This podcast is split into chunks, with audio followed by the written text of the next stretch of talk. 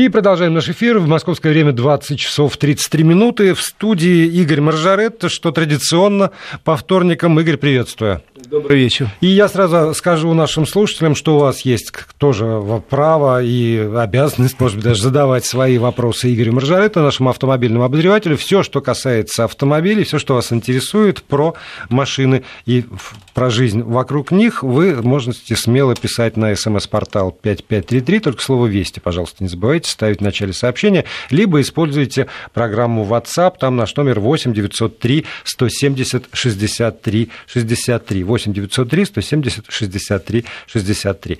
Вот с чего бы я хотел начать. Э, поставлена очередная жирная точка ну, или жирная запятая. Ну, вот я говорю, сказать. очередная жирная точка в деле Мары Багдасарян. Ее э, бессрочно лишили прав. Э, теперь на основании того, что, оказывается, обнаружилась медицинская справка, и у нее посттравматическая эпилепсия. И я вот думаю, вот за то, что есть многократные нарушения правил дорожного движения, исчисляемые сотнями, есть там уклонение от административного э, наказания.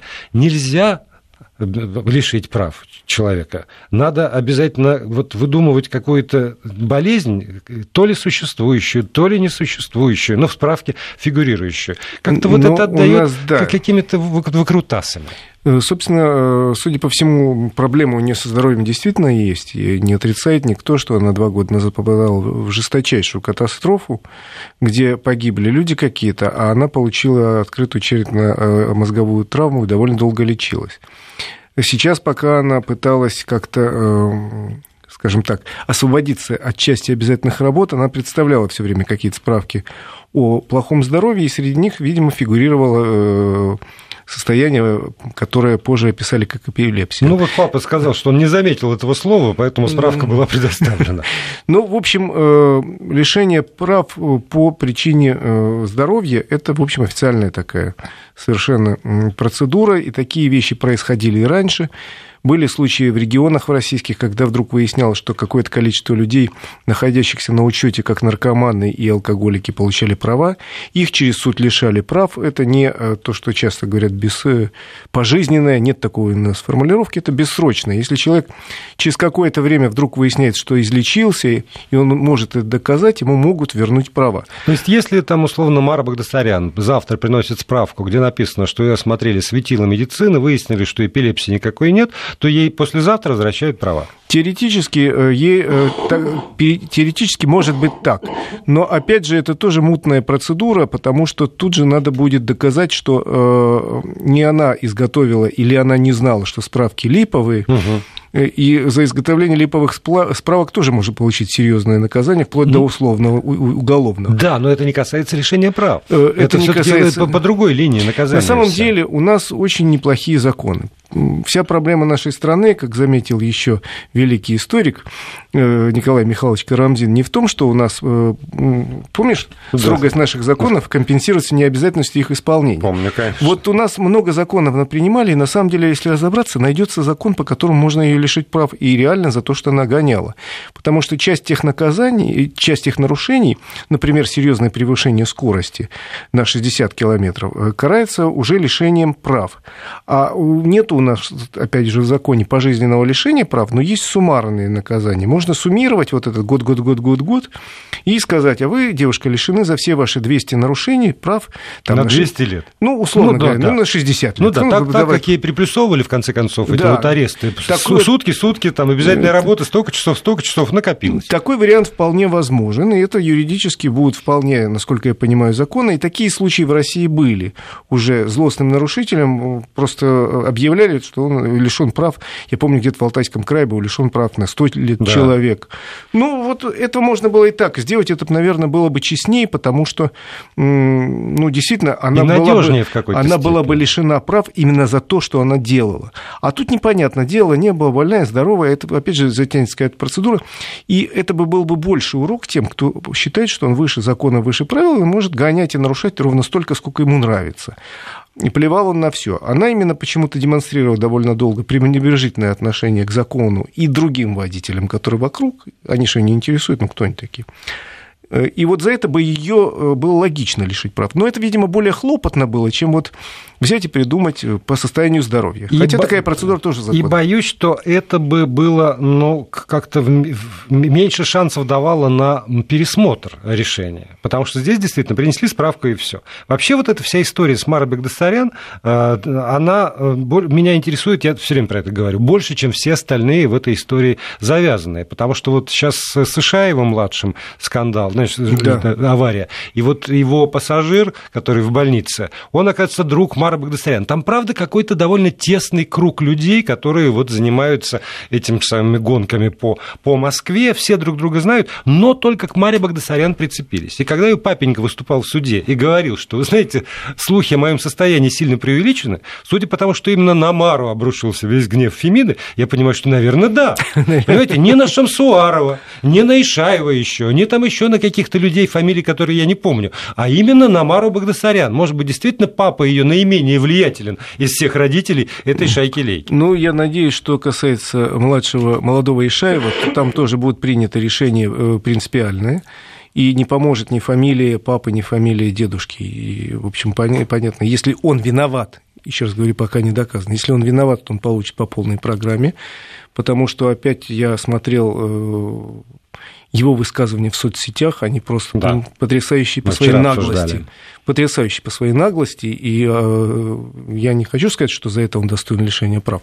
Это не связанные вещи, но все таки это показывает уровень э, мировосприятия этим человеком, и это очень как-то сильно напрягает. Знаешь, не, недавно в этой студии мы совершенно другую тему обсуждали, но прозвучало важное очень э, высказывание, я боюсь, что мимо кого-то оно пролетело. Звучит это так. Утрачена регулирующая роль культуры.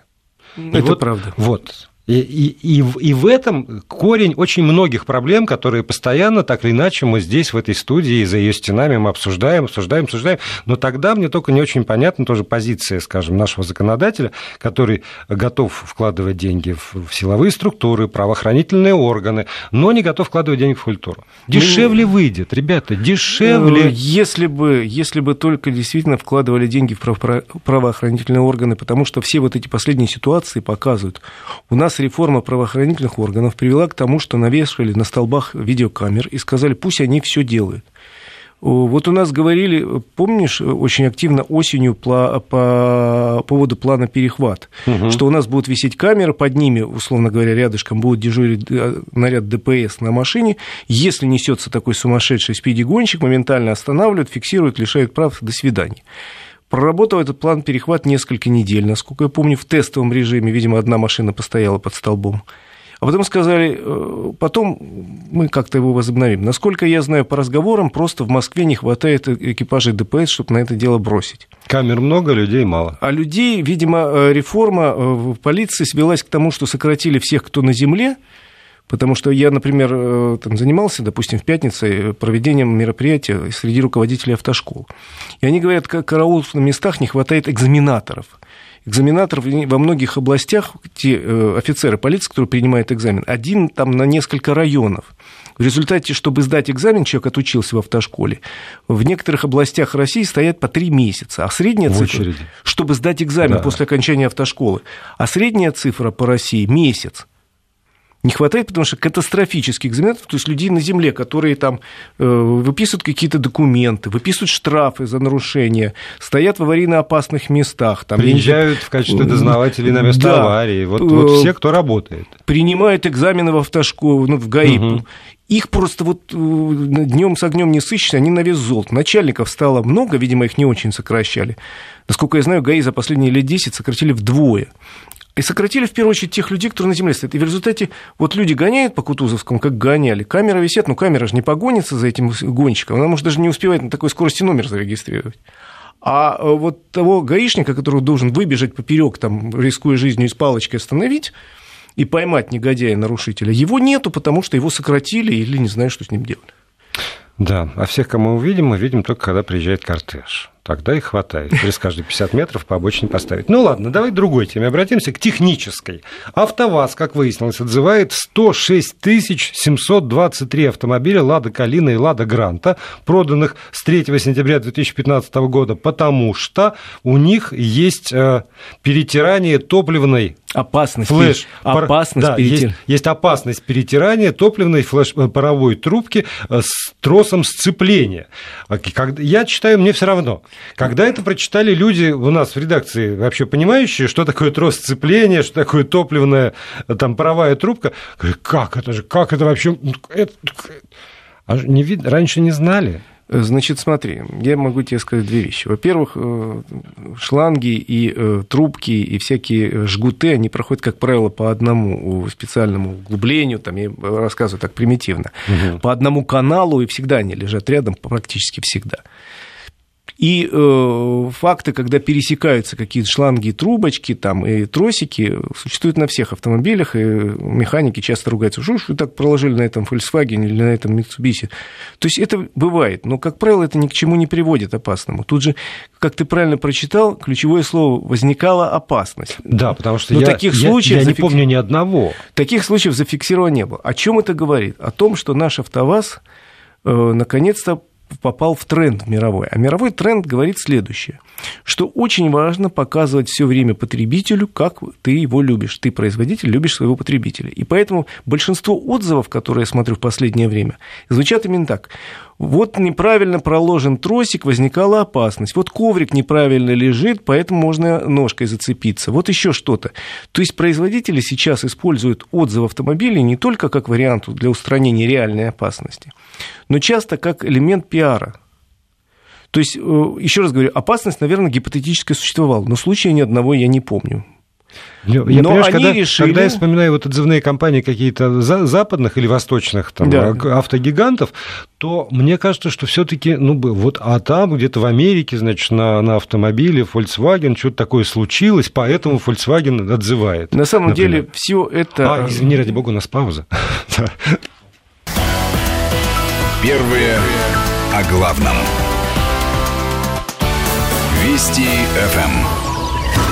Игорь это в студии. У нас есть еще, э, по крайней мере, 12 минут эфира, и поэтому, если у вас есть вопросы, касающиеся автомобилей, то вы можете не стесняться и присылать. СМС-портал 5533, слово «Вести» в начале сообщения, либо также текстовые сообщения принимаем в WhatsApp на номер 8 903 170 6363. Время для ответа будет. Ну вот, да, давай да, закончим да, про отзывные по компании. Отзывов, и поэтому многие сейчас компании, э, мало того, что на всякий случай устраняют возможные неприятности, ну, вдруг что-то случится. А на самом деле, как правило, одну-две модели, э, две машины из той или иной серии, они продолжают трясти, проверяя, что там может быть, вылезти. И вот э, на всякий случай установят, теперь вызовут владельцев этих 107 тысяч автомобилей, установят какой-то небольшой пластмассовый кожух или кронштейн, или кожух на кронштейне. Э, он будет стоить 3 копейки, работа 5 копеек. Водителю еще владельцы нальют чашечку кофе, он выпьет, и он скажет, будьте любезны, вот в следующий раз приезжайте, мы еще вам кофе нальем. И человек уедет, это я говорю о владельцах угу. Лады, то же самое отношение у владельцев там Тойоты там, и производитель к ним. Э, наши в тренде, как я уже сказал. И после чего, во-первых, будет устранена возможная, возможная, я еще раз говорю, неисправность, на всякий случай, ну, лучше 5 копеек заплатить, чем потом убытки терпеть.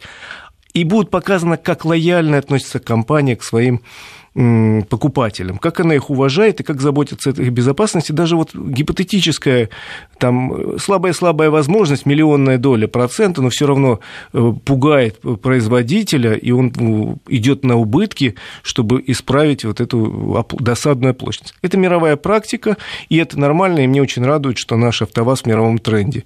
Все владельцы этих Грант и Калин, пожалуйста, отправляйтесь к дилерам, устраняйте эту гипотетическую неисправность, пейте кофе и э, дальше с вниманием относитесь к появлению на рынке новых моделей российских автомобилей. Мы ничем не хуже, чем э, любые другие западные или восточные производители. А представляешь, человек, судя по всему, из Петербурга, судя по номеру, говорит, зачем вы делаете рекламу, антирекламу ВАЗу? Почему антирекламу? Это красивая акция. Вот, потому что если только мы не, не кричим «Асана, Асана, оно лучше всех, лучше всех», а говорим такая, такие, как все, в тренде, то это уже, видишь, человек не, недоволен, да, потому недостаточно мы патриотично относимся к ВАЗу. Ну да и бог с ним, с этим человеком. Еще тема, а, о которой мы постоянно говорим, это вот как раз автошкола.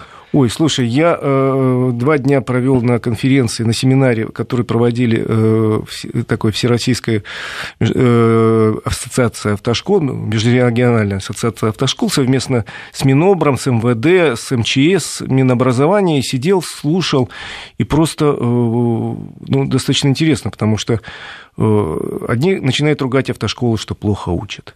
Другие ругают гаишников, что плохо принимают. Третьи говорят, что все зло в молодых водителях, они бы, мол, не учи, получили права, купили, все вышли на улицу. Да, поэтому их надо обклеить всякими ну, бумажками, запретить на самом ездить деле, по дороге, а только по тротуару. Те же да. представители ГАИ оглашали статистику, что за последние три года в результате вот реформы образования, в результате других мер, которые ГАИ предпринимала, автошколы, там, законодатели наши, у нас аварийность среди молодых водителей сократилась на 40 с лишним процентов.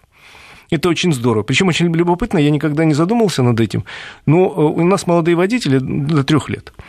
То есть год, два, три. Угу. И если разделить вот эти три года, получается, что первый, второй год они вообще ведут себя как паиньки, все как зайчики, ездят осторожно, тихо, с оглядкой, вздрагивают от каждого да, гудка клаксона. Когда понимаешь, а на вот третий оно, год да. При том, что, что аварийность среди них э, упала значительно еще, как раз говорю, в общем, в любом случае вся она падает на третий год. И это уже вопрос не обучения, а вопрос психологии человека, любого, вот того самого дембеля, который на третий год чувствует, что он уже все знает, все умеет, что реакция его великолепна, что зрение его орлина, что э, руки его мужественно сжимает штурвал и в любой ситуации сумеет его повернуть на нужный угол, и тут-то оно и приходит.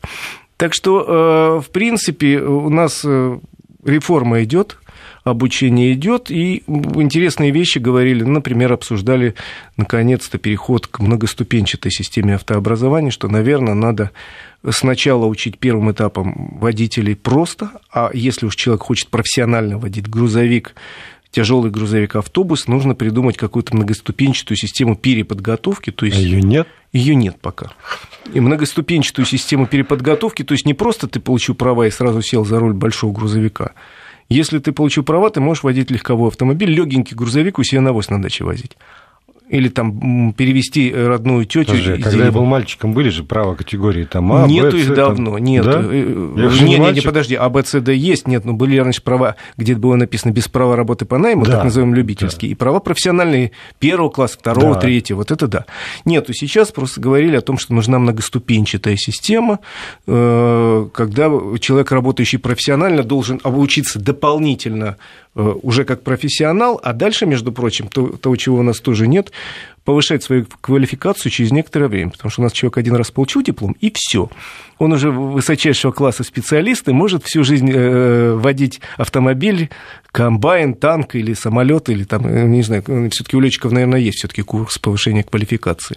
У водителей их точно нет, к сожалению. Слушайте, наши слушатели правдорубы какие. Вот любая неточность сразу вызывает их э, возмущение.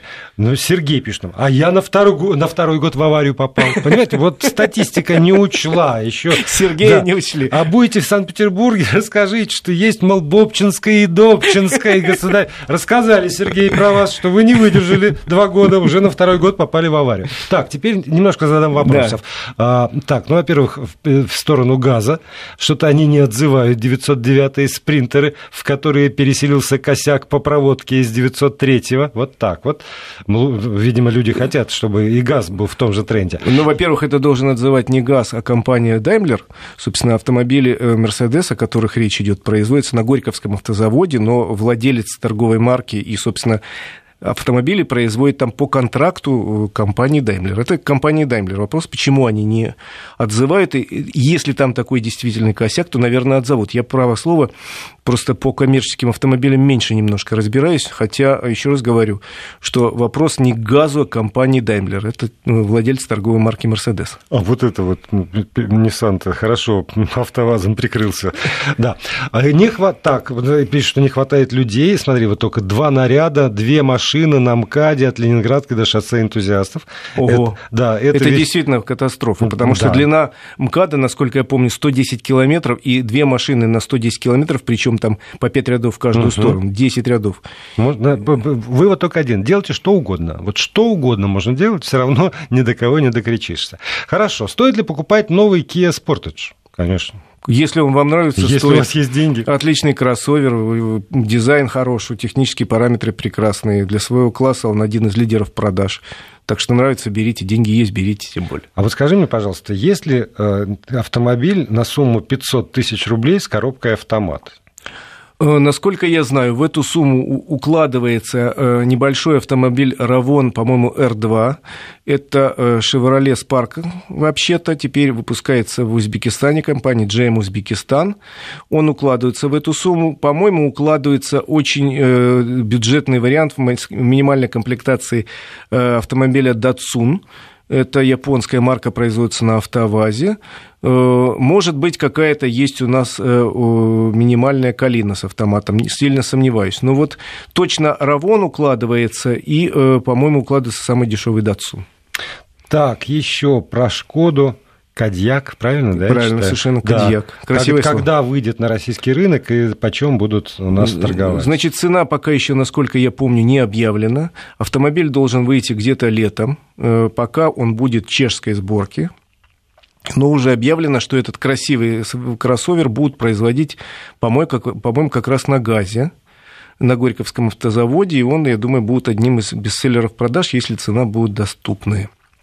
Это, Но пока ну, цены не объявлены. Ну, примерно. Это порядок все-таки. Это ну, это э, где-то в районе 2 миллионов районе будет 2. начинаться угу. цена. А, хотим купить минивэн. Присмотрели Крайслер, сейчас, Voyager. Хочется Есть. узнать о нем. Новый, что ли, присмотрели? Нет, ну новые я не знаю, продаются ли они сейчас, потому что продажи компании Chrysler невелики. Подержаны, ну, если вам нравится, но я всегда относился с некоторым скепсисом к покупке подержанного автомобиля, если вы не знаете его историю и э, его хозяев предыдущих.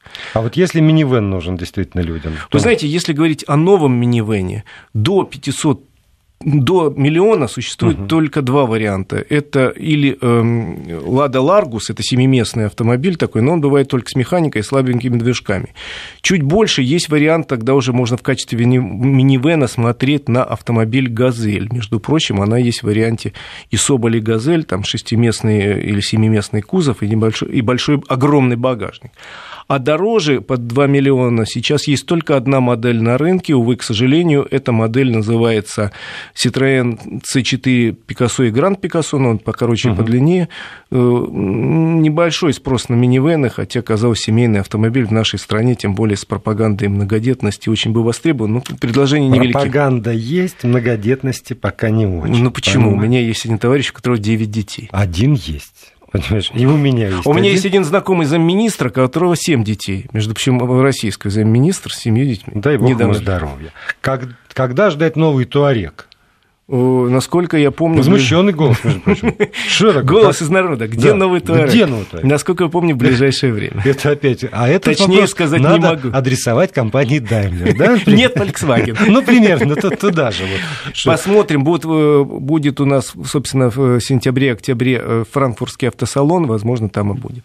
Ну, вот, в общем, наверное, все. Не стоит за последние 20 секунд напрягать уже Игоря Маржарета вашими вопросами. Ожидайте следующего вторника, примерно в это время появится. И тогда, если вы еще не в последнюю минуту пришлете свои вопросы, а заранее, как вас просят, то тогда больше шансов получить ответы. Спасибо большое, Игорь Маржарета, а наш хорошей дороги. обозреватель. Да. И ведите себя не так, как Мара Багдасарян. Первые о главном. Вести ФМ.